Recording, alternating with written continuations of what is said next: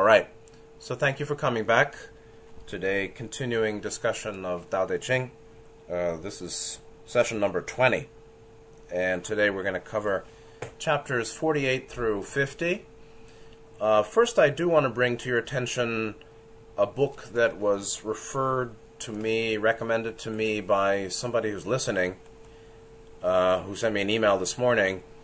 That's the last link I sent. You'll see it in the description text on YouTube or wherever you're listening. The book is called Tao Te Ching in Clear English, including a step by step translation, step by step translations. The step by step is called interlinear, is another way of saying interlinear.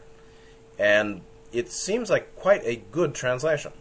And it's, it's a guy named Jeff Pepper and um, Xiao Hui Wang.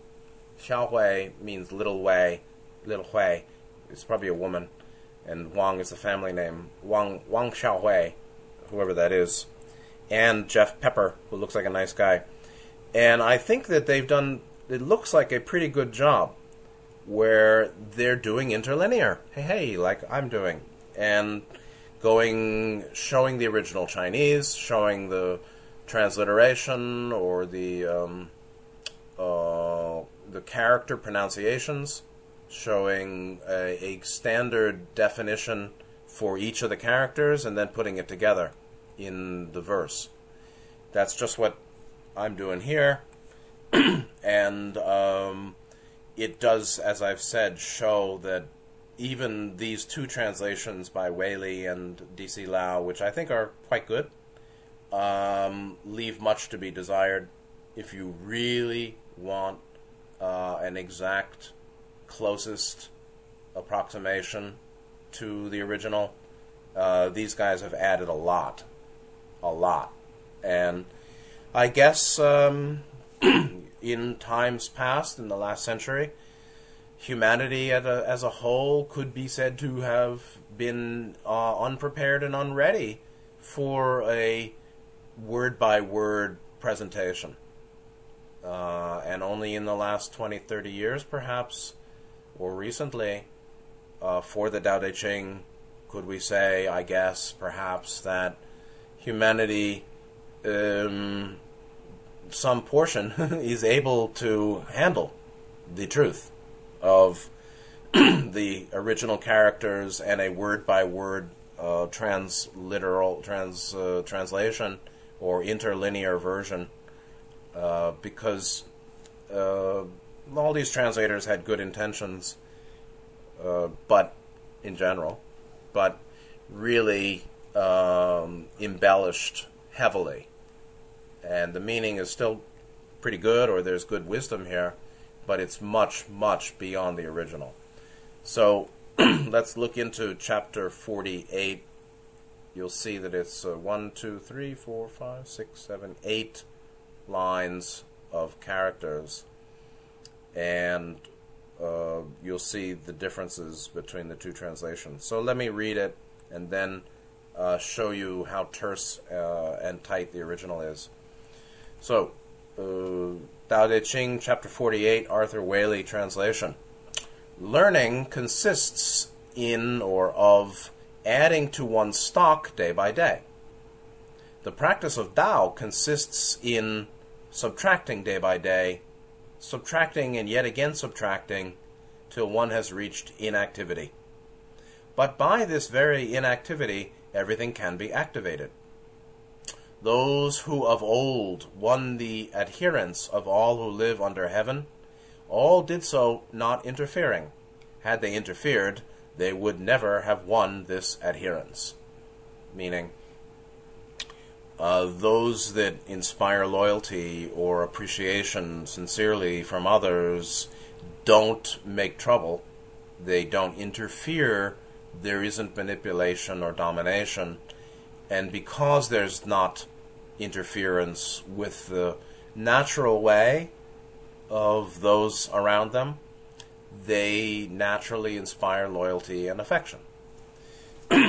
so, at the beginning we have a contrast between learning and Tao.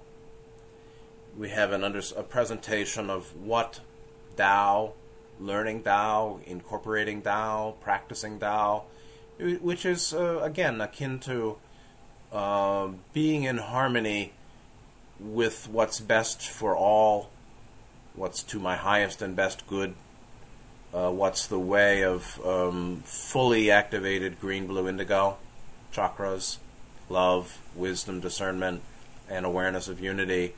Very much akin to Ra saying the crystallized healer has no will. We'll see this in another chapter. Uh, the crystallized healer crystallized by way of fourth and fifth chakra maximal balanced activation. So, no, I mean, you know, I'm not at that point, but I assume it would be no, as Ross said, for the fully balanced entity, no situation would have emotional charge, meaning no situation would be a trigger for emotional charge. Uh, but, you know, Yeshua chased the money changers out of the temple. Gautama said, uh, You stupid fool or idiot to some monk who uh, did something that broke a rule that hadn't been made yet, that um, would have been very harmful to the Sangha. Nityananda was quite fierce periodically to troublemakers uh, that were approaching the community. Is that emotional charge? I don't know. Is that righteous anger? Yeah. Is righteous anger um, the result of distortion? I don't know. I'm not finished. So it may well be um, righteous. You know, can there be right action that is um, fierce and aggressive? What uh, Tibetans might say, anger without hate. Uh, can that be right action? I guess so. And so we should be careful um, to presume that we even understand fully what emotional charge is all about. But surely there's self centered, distorted emotional charge and then there's emotional uh, reaction or an emotionally charged reaction or activity that seems to be in harmony with with Tao or what's the best for all. So uh, we're seeing that uh, for the fully balanced entity, no situation has emotional charge, um, leading to the crystallization of fourth and fifth chakras, meaning a relative maximal activation and balance of the receptive function of love, acceptance, uh, allowing, non control, and kindness and harmlessness with wisdom, discernment, seeing, knowing, right? So feeling and knowing, or accepting and communicating. All sorts of uh, polarities can be understood with green and blue, fourth and fifth ray. Maximally developed, crystallized, equals um, the crystallized healer, so called, have no will, no will outside the logos or what's best for all or the Tao. And that's associated with uh, subtracting and yet again subtracting till one reaches Wu Wei. And that term, what Waley translates as inactivity, is Wu Wei. And that also, it's not a good translation to say inactivity. Not, not. It's better to say I mean, Wu is no and Wei is activity, so non-activity, right? Okay, but it isn't non-activity; it's non-force. It's non-disharmonious activity, non um, non-logoic activity, non-Tao activity. Uh, thought, word, and deed out of harmony with Tao, with the logos, with what's true and best for all to one's uh, for the highest and best good of all. Uh, activity out of that harmony is avoided, and that's uh, so. So Wu Wei then means non um, non disharmony, uh, meaning harmony, and um, that's the result of a subtraction but actually the word original was was lose. And so then this initial contrast between learning, which is accumulative, and developing the seven rays, which is practice of Tao, being in harmony with logos, with the one intelligent, uh, you know, the one in the one uh, infinite creator, or higher self, harmony with with unity, harmony with uh, non-distorted reality and what's best for all, is associated with loss, subtraction, till one reaches a point uh, of no of no thought, word, and deed out of harmony. No thought and word and deed. No thought, word, and deed. Thought, word, and deed that um, is uh, conflicting with love, wisdom, and unity. So, then the second portion of this chapter goes to it, and this is where you see the text looking like it could be a patched together, a patching. Uh, in talking about those of old who had who naturally inspired the loyalty of others, um, their work was non-interfering, non-controlling, non-manipulative, non-harmful. Uh, their work was uh, wu wei, but to call it inactivity is is gives a wrong in, indication. It's really um, non-manipulative, non-selfish, non-distorted. Then we have D.C. Lau, chapter 48. In the pursuit of learning, one knows more every day. In the pursuit of the way, the Tao, one does less every day. One does less and less until one does nothing at all. And when one does nothing at all, there is nothing that is undone meaning when you do nothing at all, everything is done. It is always through not meddling that the empire is won. Should you meddle, then you are not equal to the task of winning the empire. And so meddling is interfering. Uh, interfering leads to loss. And so this is the, the you know these core Taoist principles that uh, if you want to get, give. if you want help, help. If you want to get help, give help. Um, if you want to win the empire, um, don't interfere with it. Now, what does that mean in practice? Well, let's look at relationship. If you want harmony with your partner in a friendship or partnership relationship, romantic relationship, um, one should be careful not to interfere and meddle and make trouble for them. Meanwhile, uh, it seems right to speak your mind truly or freely while careful not to harm.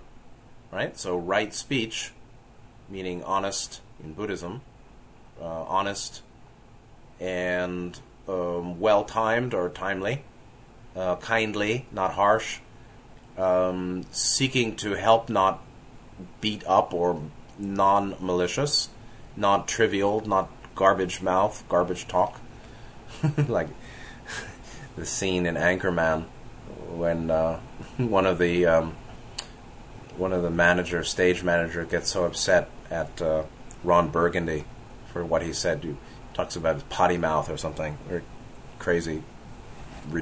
Uh, kind of scene of um, emotional regression. There's a bit of that there. Um, the speech would be right speech. One has obviously the right and um, even duty to be honest with one's feelings.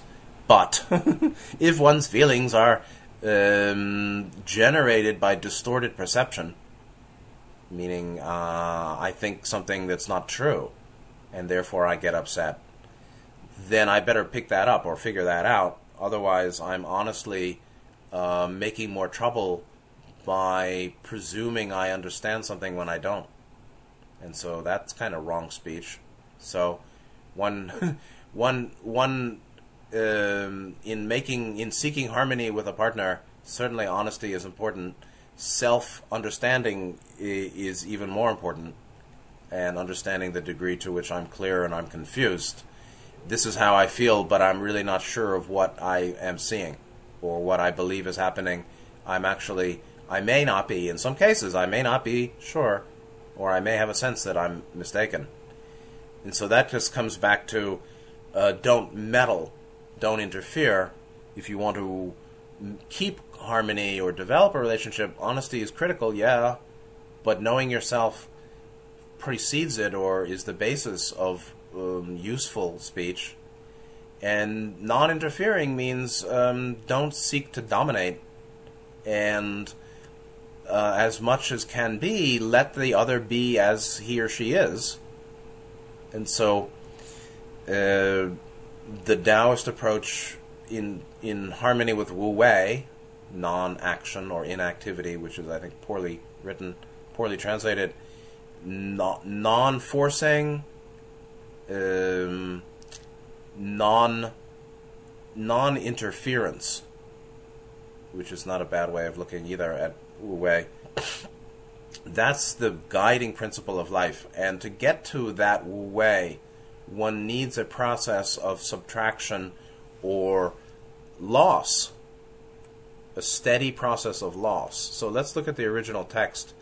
The, the first char- the first two lines are right to left, uh, vertical, is uh, wei shui yi. It basically means um, the action of learning, or for um, for learning or to to develop learning uh, daily increase.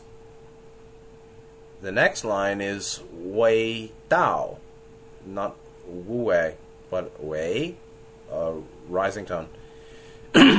Wei Dao means of the action of Dao is daily loss. Ri, ri Japan day, sun, date, date of the month, day, daily. Sun, damage, injure, lose, harm. daily damage? No, the Taoist is not a masochist. So it's not daily damage and loss, daily damage or injury or harm. It's daily loss. And daily is the word. so, uh, for learning or uh, in order to have, in order to make learning daily increase, in order uh, or or in the way of the Tao, or for for harmony with Tao, or to serve uh, Tao, the way of Tao, daily loss. Then loss, the same sun. This loss it's basically loss again and again. loss and more loss.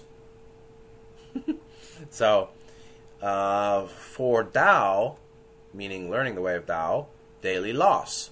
Loss and loss again. All right.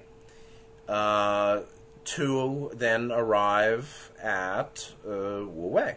To arrive at um, non action. Let's call it non action. Fine. Or non interference. So, for the way of Tao, daily loss, loss, and loss again. To then arrive at Tao, or, or to arrive at Wu Wei.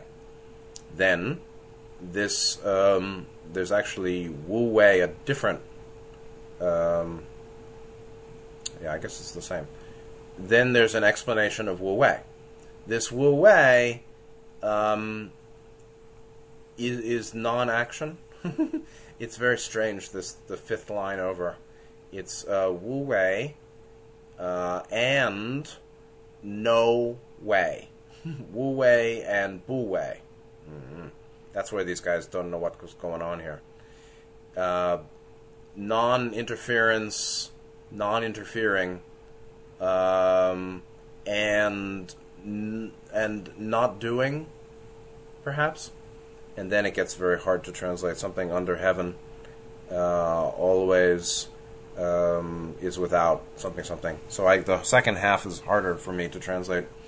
But the point is that learning is a cumulative increase day by day. The way of Tao or spiritual development, inner work, right, not accumulation of thought or knowledge, is subtractive is a daily loss. Loss of what? Loss of all that's unnecessary. A loss of what's unneeded. A loss of the unreal. A loss of falsity. Leaving the unneeded, dropping what is um, unhelpful, and that's eventually arrives at Wu Wei, and and by that Wu Wei, everything is complete, everything internally. now, you got to know what that means, right? Does Wu Wei mean don't sweep my floor, or does it mean sweep my floor and don't make a big deal out of it? Well, I would say it's probably the latter. So, the action of sweeping my floor, uh, as a humble example, uh, is its performance against Wu Wei, against the Tao? Well, how lame! What kind of strange talk is that? Of course, you need to sweep your floor. Well, that's uh, that's Wei, isn't it? Hmm? Meaning, can't you say that that activity is action? Or can't you say that sweeping the floor is activity? Duh. So, okay, it's activity. How could it be Wu Wei? Hmm? Well, Wu Wei then is really more about the mind. Hmm.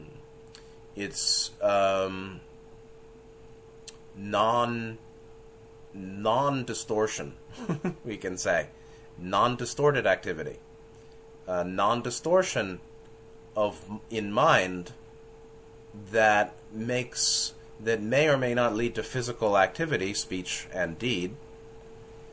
Um, it's a performance. It's um, a mind that knows the necessary and the unnecessary. A mind that knows what is harmony and what's disharmony. A mind that knows what's essential and what's inessential, what's helpful, what's harmful. So there must be some discernment or clarity in that mind. It's not a stupid mind, the mind of uh, Wu Wei. It's not a blockhead mind. It's maybe as simple as the uncarved block, but that's the result of great development. It's just like William Blake said. There are three phases to development. There's innocence, experience, and higher innocence. Exactly the same. And the prior innocence is prior, the, the, the initial innocence is prior to experience, meaning uh, a young soul that has may have a quiet mind because it doesn't know how to think, because it hasn't had much challenge or difficult catalyst that it didn't know how to figure out, which is normal. So the childhood soul, the young soul, the early years of a incarnation are of innocence, presumably. Then the phase of experience, which is long and rough, the long dark night of the soul, the long uh, path. And this is, in many ways, the path to sixth density. And so the long phase of, of experience, of um, polarity, of the eight worldly winds, of uh, hard training, phases of pleasure, phases of um, despair, lots of decision, lots of trial and error, lots of um, change and development. That then when the soul, if when the soul eventually uh, wakes up, but not just wake up, you know, waking up. I can have a moment of awakening, but that's not seven chakra perfection.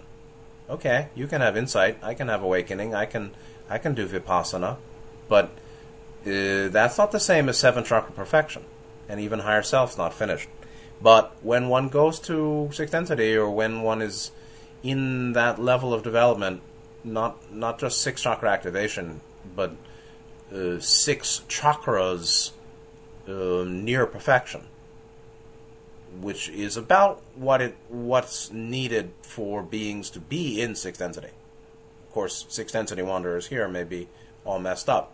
It's a different matter, but one can say that the phase of higher innocence is akin to higher self, Atman late sixth density, mid sixth density, you know, the dimension of unity, where there's natural joy. And that's akin to Dao Ren, who lives in Wu Wei. there's no activity outside of Dao or outside of what's best for all. There's no activity or thought, word, and deed that is disharmonious with um, universal love and wisdom knowing and awareness of reality. but when sixth density entities intervene in the third density, as uh, Ra and the Confederation may attest to, they um, have made some real trouble, or it seems like they had grievous consequences. Meanwhile, from the higher level, it's uh, just as it should be. So, in many ways, um, mm, assessment or interpretation depends on the level of consciousness.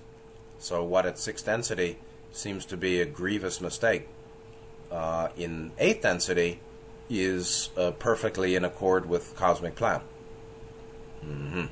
So, anyway, it goes on and on, but uh, one should certainly appreciate that the inner work is um, continually simplifying by eliminating the unnecessary. unnecessary um, in terms of activity, in terms of relationships, in terms of um, where one directs attention. And by that simplification or loss after loss or loss, losing and losing again, it's renouncing, it's um, de- detaching, it's letting go, releasing, releasing after releasing. So you can call it loss, you can call it uh, wise releasing, uh, after wise releasing, releasing and again releasing. But you can't force release also. That's another matter. And so, uh, releasing even the attachment to releasing, of course. if you're attached to releasing, you're holding, not releasing. And so, letting go even of the attachment to letting go. And the result of that um, in interpersonal relationships is that people may love you because you don't bother them. Hey, hey. Chapter, section, what are we in? 49. Uh, chapter 49, Tao Te Ching. Also, not too long. And so let's go from Arthur Waley to D.C. Lau. Tao Ching, chapter 49. Arthur Waley translation. The sage has no heart of his own he uses the heart of the people as his heart. Of the good man I approve, but of the bad I also approve, and thus he gets goodness. The truthful man I believe, but the liar I also believe, and thus he gets truthfulness. The sage, in the dealings with the world, seems like one dazed with fright. For the world's sake, B is actually he dulls his wits. The hundred families all the time strain their eyes and ears. the sage all the time sees and hears no more than an infant sees and hears. and D.C. Lau, the sage has no mind of his own. He takes as his own the mind of the people. Those who are good I treat as good. Those who are not good I also treat as good. In so doing, I gain in goodness. Those who are of good faith, I have faith in. Those who are lacking in good faith, I also have faith in. In so doing, I gain in good faith. The sage, in his attempt to distract the mind of the empire, seeks urgently to muddle it. The people all have something to occupy their eyes and ears, and the sage treats them all like children. So, we've got uh, some significant differences between the two translations. Uh, it's uh, consistently Lau has a better uh, layout and um, breaks up um, the the verses, the lines into appropriate sections. Each chapter broken appropriately into rightful sections. Uh, yeah, you can say there are three sections here. In the first, we're talking about the introduction to the mind of the sage. But we can say it's, it's an introduction to the heart mind or consciousness or condition of character and mind of sage. Then, how that sage uh, works with a good and a bad man, or a truthful or a lying man or woman. Uh, where we're talking about the relative, how that sage deals with uh, others, peoples of uh, positive and negative morality, or high and low morality, high and low um, spirituality or honesty, which is basically truth and good faith or liar in bad faith. All right? How it how that sage deals with these types of people of uh, varying morality. Then, um, how the sage um, works in works with the collective, or the difference between how uh, non Taoist leaders of the collective are and Taoist leader may well be, but um, there there's variation in the translations, quite a significant here at the end in the third section. But we certainly have got three players: the sage and the people and in one case the hundred families. So in Waley we have the hundred families versus the sage. In the in Lau we have the sage versus the people. Hundred families are not the people. I'm sure it was originally hundred families, and Lau thought you didn't need to know that. and uh, Waley, I think, was more respectful and put it right in. All right. Meanwhile, Lau has a better layout, so that's the way it goes. Uh, the sage has no heart mind of his own. The crystallized healer has no will. Same, same. Um, the sage or higher self or the bodhisattva, right? The sage is akin to one who could be called bodhisattva in Buddhism. Mahayana Buddhism developed that. In original Theravadan, bodhisattva means uh, bodhi, meaning enlightenment or awakening, sattva, meaning uh, being, or entity. I mean, there are different translations, but one is enlightenment being or a being bound for enlightenment. So again, there's the literal meaning of words, which then gets shifted. Then, then the word no longer means what it literally meant initially. initially, the word meaning is associated with the literal meaning of its components. Then there's usage over time in which people don't seem to care and do their own thing and tweak, twist and turn meaning. Um, and then a word that meant something means something quite different over time. Even Bodhisattva may well have been uh, an enlightened being initially, even before Gautama used it. I don't know the history of that word.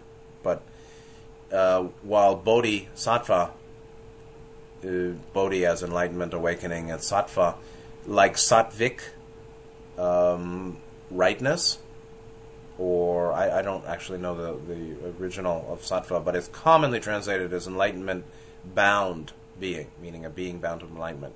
Very much akin to higher self, very much akin to the sage. Uh, no selfishness, no blockage in six rays, not the six ray, all six rays, no blockage but not yet finished.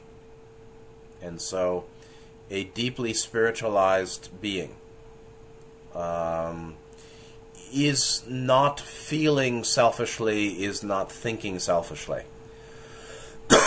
their condition of heart mind, sin, their green blue center, the blue green center, as Ross said, um, is not um, is no longer exclusively personal. It's personal and transpersonal. And that's the other thing. I mean, as far as I've known beings who seem to be quite awakened, um, they're not depersonalized, they're just transpersonalized. They're spiritualized, meaning they're not high and not low, they're personal and transpersonal. They're self aware. I mean, if you punch them in the mouth, they probably will be kind of unhappy about it. they have a personal uh, awareness, and they got to their path. They got to their level of development on a unique personal way, and they will be. You know, all higher selves are different, right? I mean, there are higher self being the level of unity. You can say there is only one higher self, but that's not actually literal in sixth density, meaning there are countless beings in sixth density that we would call higher self, or the level of higher self, or Atmanic awareness. And um, each of those countless beings got there on a unique path. And the unique personality or personal personalism of that path is retained to some degree. In it's a it's like a snowflake. They're all symmetrical, but they're all unique. Each is unique, each is different, but they're all perfectly symmetrical, presumably. And so the the sage is beyond exclusively self-centered personal. The higher self is personal and transpersonal, is a spiritualized unique mind. A unique mind um, highly spiritualized. Therefore, um, feels with others, thinks with others, knows with others, as well as self, or in you know the separative beingness. They can experience separative. They can experience non-separation. Not they don't experience separation. They can experience both. I mean, you know, God or the Logos is all, and very fully experiencing each uh, in that all. So, as far as I know, and I'm not finished either. So, the sage, higher self, the bodhisattva, the one, the crystallized healer, um, is beyond separative identity and beyond self centeredness in thinking and feeling. Then, in in treating or working with people who they are who are recognized as both good and bad. You see, the, the, the little point here is of the good man I approve, of the bad I also approve. It is understood by that sage, I presume, that some people are virtuous and some are not. or some people are highly virtuous and some are little virtuous, or some are uh, more or less. and so those that are more virtuous, moral, ethical, so-called good man, they, uh, the sage, according to this view in this translation, the sage approves of both. the one they know as virtuous and the one they know as non-virtuous. They know each as each, but they approve of them both, or they treat them both as good. However, that doesn't mean they treat them the same. And this is, I mean, I don't know. I'm just trying to, you know, am I a sage? How can I, how can I tell you what the sage does if I'm not a sage? I don't know. I don't know. I could think I am or I'm not. Somebody else who knows more than me would, would have a final answer. So, if you want to know about yourself, ask your teacher or your higher self. but make sure you've not pretended you're not um, uh, polluting the reception uh, or your tuning is precise. But if we want to know where we are, I think we'd have to learn from someone who's beyond us. Um, or at least we have to be quite thoroughly emptied of um, distortion to see clearly our level of evolution. But as far as I know, at my own level of evolution, whatever that is, um, the sage, the one who lives deeply spiritualized, recognizes distinction and differentiation, and yet treats them to some degree equally, in some way equally. And to say I approve is, I think, mistaken. I don't think that the sage approves of the evil doer. Uh, and so I judge as good or right. I don't think the sage judges the bad evildoer who harms freely as good and right in the same way they may judge or assess the virtuous one.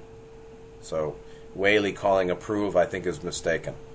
treat as good also is probably mistaken.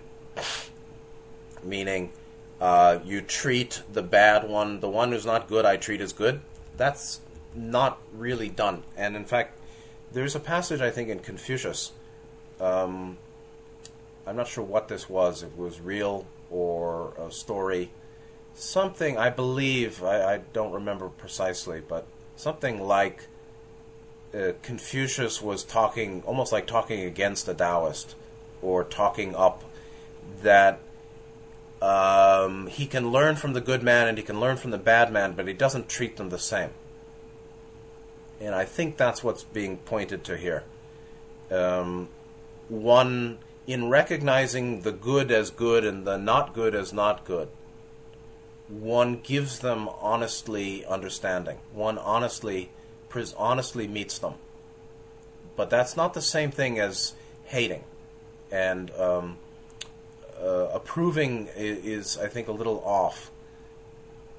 Uh, I, I think it's a sense that, I mean, as far as I know, the hell do I know? But the the sage, mm, the one in in with deeply spiritualized mind, comes clearly discernment.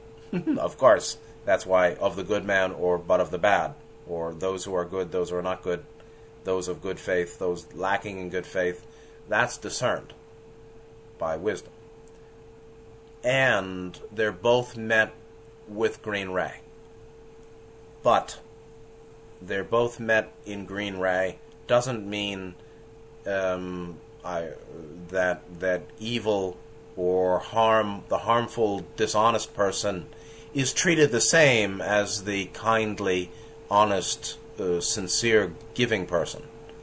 I mean, I don't think the Tao, the Taoist is a moron, and I don't think the Taoist um, treats everyone equally in in in in precise ways. You see, there's equal and unequal both simultaneous.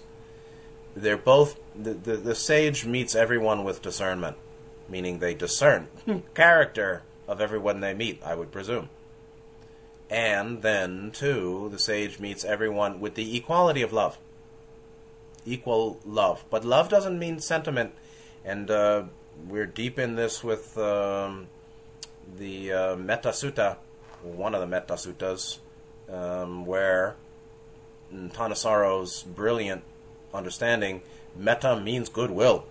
I, I totally sign on to. it's not really love love is a bit too uh, emotional and sentimental and feelingful and warm and intimate a word to explain metta. Uh, the sage meets all in goodwill. The sage meets all by discernment, by goodwill based discernment. The sage treats each appropriately. The truthful man, I believe, the liar, I also believe, I believe the truthful man is truthful. I believe the liar is a liar. I think it's closer. and there's then the two, as common we have here with Li and Lau, um, subject object, uh, uh, the polarities of um, the polarity, the subject object polarity, meaning, are we talking about giving or getting? We're talking about me or you um, that that often is unclear from the Chinese original, which doesn't have um, mm, some of those that that um, case of possessive or indicating subject object uh, is often altern uh, pol- often translated in in a polarized or opposite way by Li and Lau. So, uh, by this way of treating the good man and the bad man I don't think it's approving, but and I don't think it's treating as good. I think it's meeting in goodwill. Uh, by that, you can say that the the good man and the bad man both get goodwill. You can say that I myself develop goodwill. So he gets goodness, or I gain in goodness. Same. Who's who's getting what? You or me? Both. Not either or, both and. So, meeting meeting the good and the bad in goodwill, you get goodwill and I get goodwill. meeting the honest and the dishonest, the truthful and the liar, those with faith, good faith and those in bad faith, meeting them um, with um, faith. What does that mean? Faith in or believing. I mean, I believe a liar is a liar, but I also believe the liar um, truly um, is a lying being. Now, I guess if my goodwill was greater, I wouldn't feel anger. I mean, a liar is trying to screw you. So, having goodwill to the liar. Well, I don't know. Nityananda didn't say, come in, come in, come in, all you liars and, and manipulators. He didn't do that. I mean, he knew most everybody was selfish, but they weren't home wrecking Sangha, you know, ashram wreckers. He uh, kicked the ashram wreckers out before they even got in. I don't know. Should the Taoists let home wreckers in? The ashram wreckers, Sangha wreckers? I don't think so. I don't know. So uh, that's not quite the same as uh, I have faith in those of bad faith, or um, I approve of the wrongdoer, the the bad one. It it this is not you know if you really want to untangle this, um, you see that the translation has a problem, and we are not perfect sages anyway. And so, how can we comment on the mind and behavior of a perfect sage not being perfectly spiritualized ourselves? But you can say that those that are virtuous and non virtuous, uh, those that are honest and dishonest, are recognized clearly as such. Obviously, that's discernment, that's critical. Then both are met in goodwill. But goodwill may include um, a fierce, fierce rebuff of the harming, the, the, the harmful element, the harmful agent. Seems to me. Then, finally, we have um, this strange phrase. You see, again, you've you, you know, where Waley talks about um, um, the sage seems like one dazed with fright. For the world's sake, he dulls his wits. I'm not really sure about that.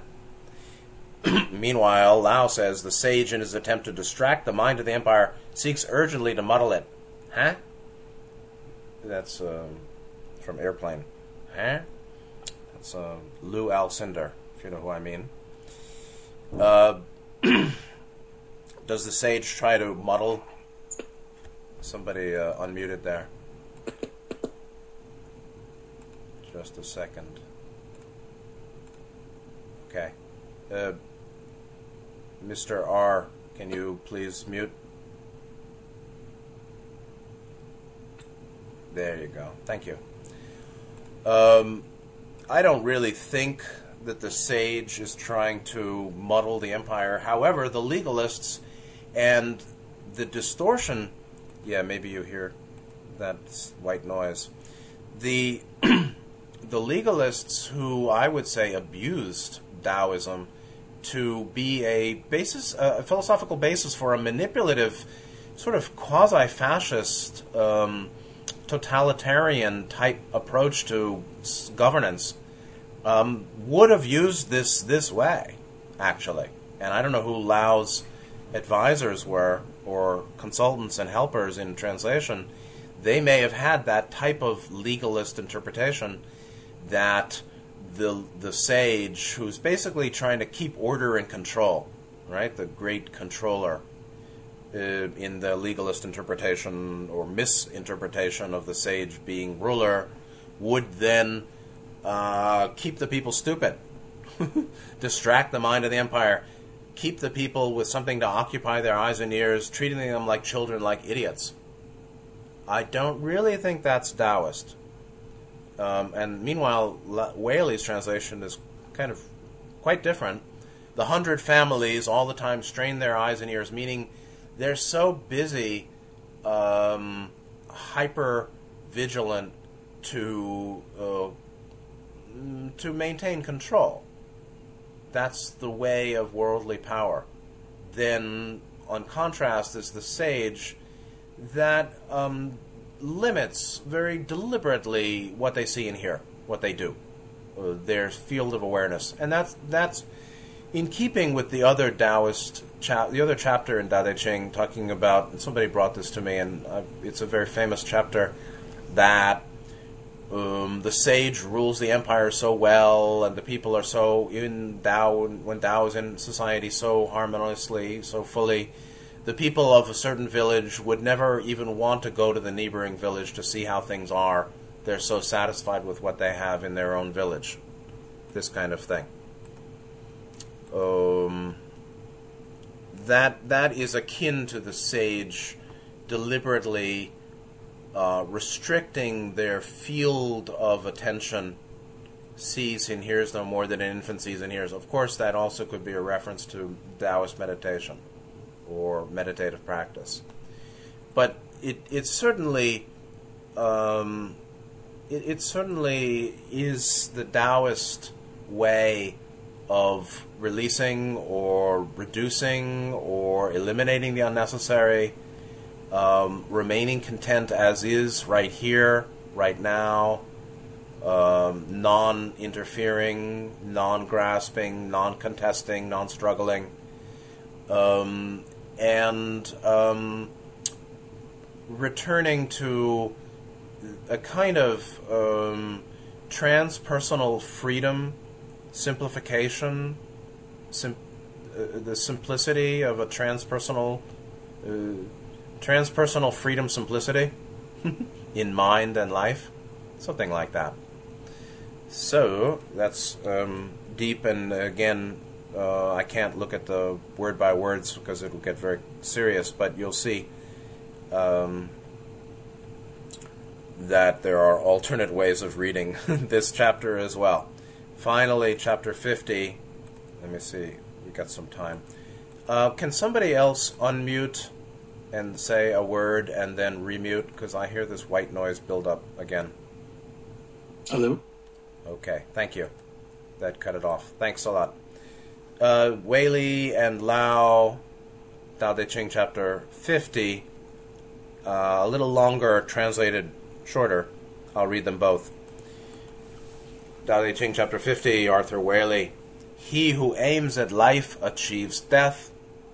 If the companions of life are 13, so likewise are the companions of death 13. How is it that the death stops? It's actually death. Um, what is that word? Death spots. It's not death stops. How is it that the death spots in man's life and activity are also 13? It's because men feed life too grossly.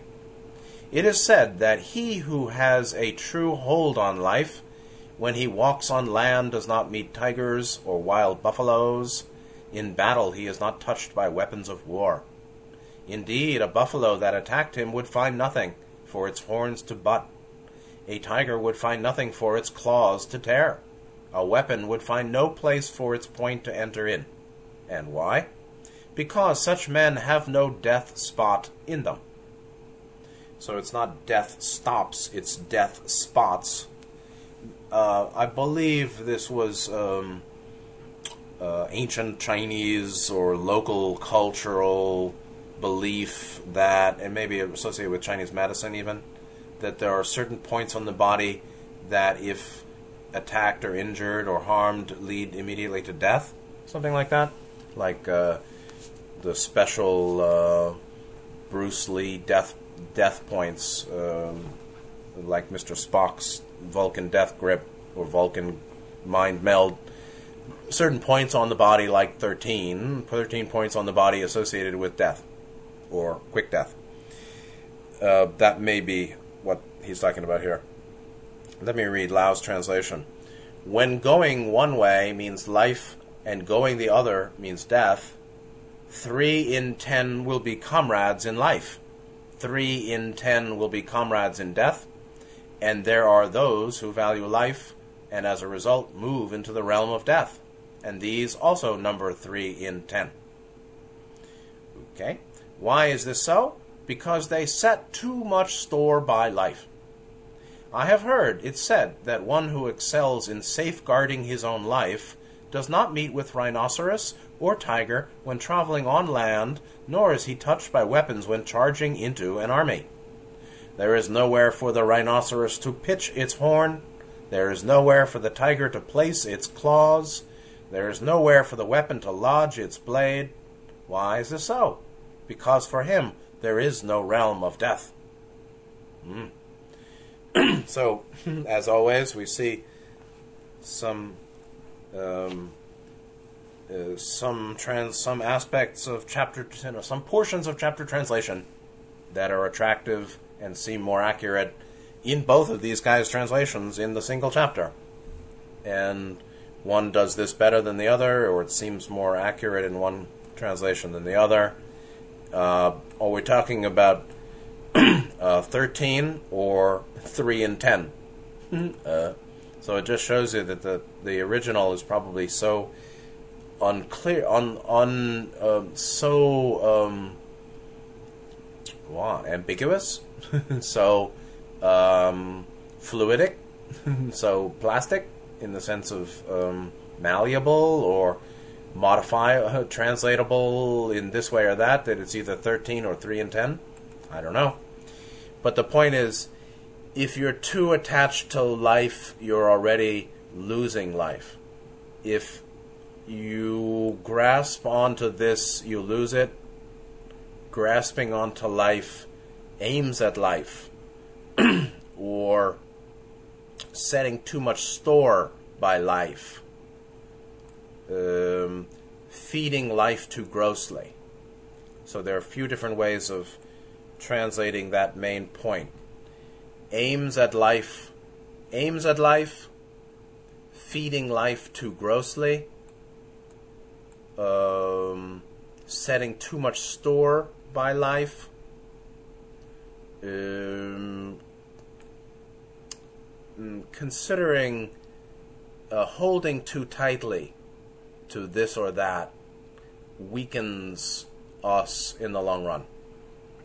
Uh, when life and death are um, set as uh, enemies. When we love life to the extent that we hate death, when we love health to the extent that we hate illness, when we love, these are all very loose uses of the word love.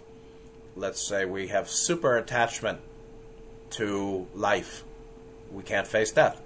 Super attachment to beauty, we can't face aging Super attachment to health. Also, we can't face aging.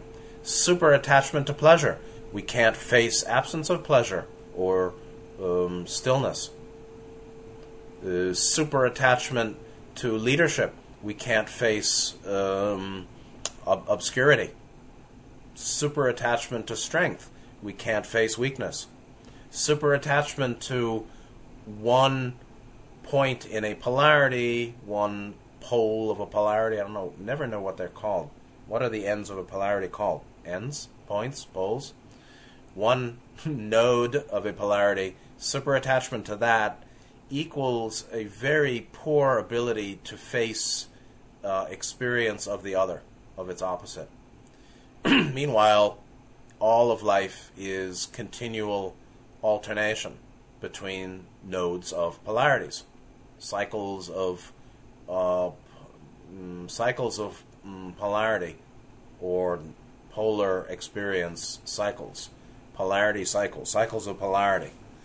there will always be strength and weakness, or beauty and degeneration, or leadership and obscurity, or leading and following, uh, or knowing and being really confused. And so, if you're too attached to one point, um, you'll be quite unable to handle the inevitable experience of its opposite. And so, um, to call these, uh, whether they're 13 or 3 and 10, I don't, I don't know. But uh, there's a parity, equity made between companions of life and companions of death or equity, equality between comrades of life, comrades in death, companions of life, or compan- comrades in life. uh, I think that companions of life is probably better, or comrades of life. But it, it's it's really companions doesn't mean people. It means um, um, characteristics of experience associated with. the companions of heaven are not, um, you know, Baba Babaji and his um, his uh, micro sangha of uh, sixty transdimensionals. Although that may be the case, there is that's true. There is there are multiple um, micro sanghas or small bands, small units, squads, squad level units of interdimensional helpers uh, coming and going from 3.6 down to 3.3 or from 3.6 times space into mm, space time. These could be called um, companions of life or um, uh, the workers, the adepts who come and go. But I don't think we're talking about companions in life or death. We're talking about those uh, accordance, accord with living and accord with with death, accord with life and accord with death. Meaning, there's some e- equity, there's some parity. There is parity between life and death. Life comes, death comes. We have life, we have death. We're in this dimension, we're out of this dimension. It's equal. There's an equity or parity or equality um, between the reality of being here and not being here. I mean, when we're here in the daytime, we cannot conceive not being here. And when we before we came here, we didn't have a very good conception of what being incarnate was either, actually. You know, when you're in a blissful condition, you can't really imagine and experience suffering so well. And when you're in a 3D embodiment in the physical body, other than samadhi or higher jhanas, you can't really experience what it's like to be in higher dimensions so well outside of jhana. so, likewise, um, when we're here now, we um, feel that this is all, but it isn't. When we're there, we may feel that that's all and we can't conceive here when we're there. Meanwhile, there's an, a parity or equality, there's a complementarity and an equivalence between um, our human life and our transhuman life, our incarnate life and our essential spirit life. And likewise, in a human life, um, the tendencies and experiences that tend to continuance and the tendencies of mind or experiences that tend towards departure and degeneration or passing away are equal. And in fact, one of the bases, um, a, a, somewhat alchemical view of um, decay, is when the forces of disorder uh, gain supremacy over forces of order. And so, in the first portion of life, the companions, in the first portion of incarnation, so called companions of life, are in the ascendancy. In the second portion of life or incarnation, we can say that companions of death or the forces of degeneration or disorder, decay, are now or then in ascendancy. Something like that. How is it that the death traps, not death tops, is death spots in man's life and activity are also 13? uh, men feed life too grossly. it's like saying if you hold on to this, if you hold on to life too tightly, or any of the pleasurable worldly winds, right? The the the welcome and desirable worldly winds, pleasure, gain, praise, honor. Holding on to any of those too tightly, we not only have a hard time with their opposites pain, loss, dishonor, or pra- dis- uh, blame and dishonor. We not only have a hard time experiencing their inevitable opposites, which will come, but we bring them. you, you know, by uh, this is a self-perpetuating or self-perpetrating or what? Perpetuating fantasy? Some self. Um, I forgot the phrase, but uh, self-generating attachment. you attract what you're too much afraid of. What I'm terribly afraid of, I attract. What I'm terribly grasping and super attached to, by that very super attachment, uh, I sow seeds of loss. And so super attachment leads to loss. and and welcome letting go leads to gain. yeah. And so grasping at incarnation um, may well shorten the incarnation. and that that feeding life too grossly. I mean, you know, Taoist uh, Lao Tzu's looking around and he's seeing all these these hundred families with the drool coming out of their mouths, um, looking hither and thither for more money and power. Sounds like modern times today. And basically said, you feed life too grossly, or you set too much store by life. You're too attached to your possessions and your position and your incarnation, and you really don't know what you're doing here. and that's just the same as it is, uh, as it uh, same today as it was then.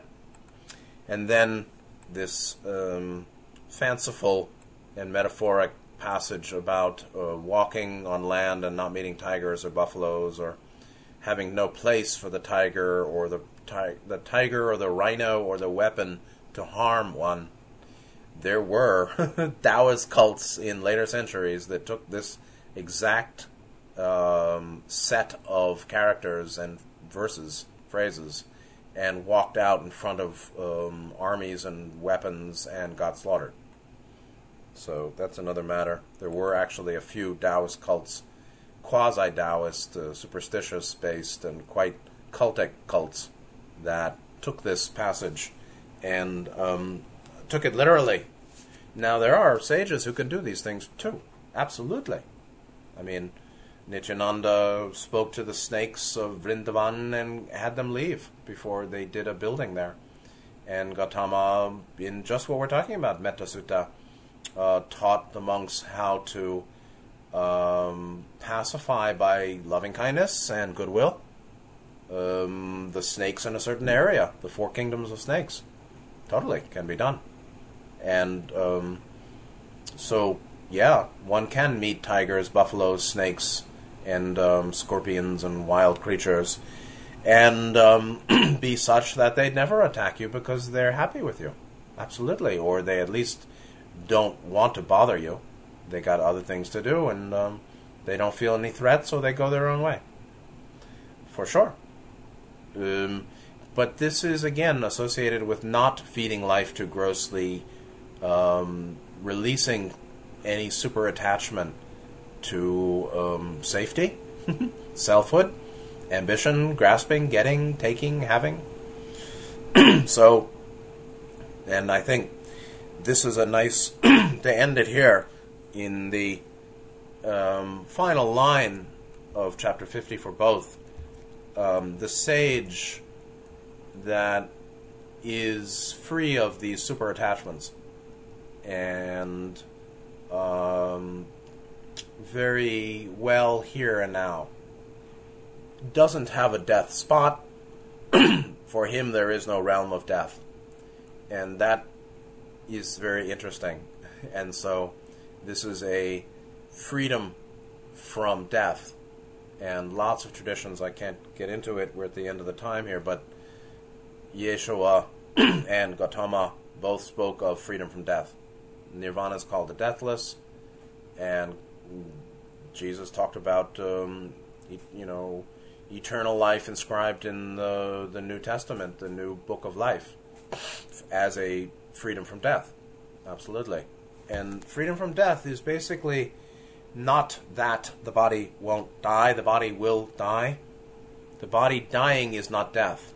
The body falling to the ground is not understood or experienced as death.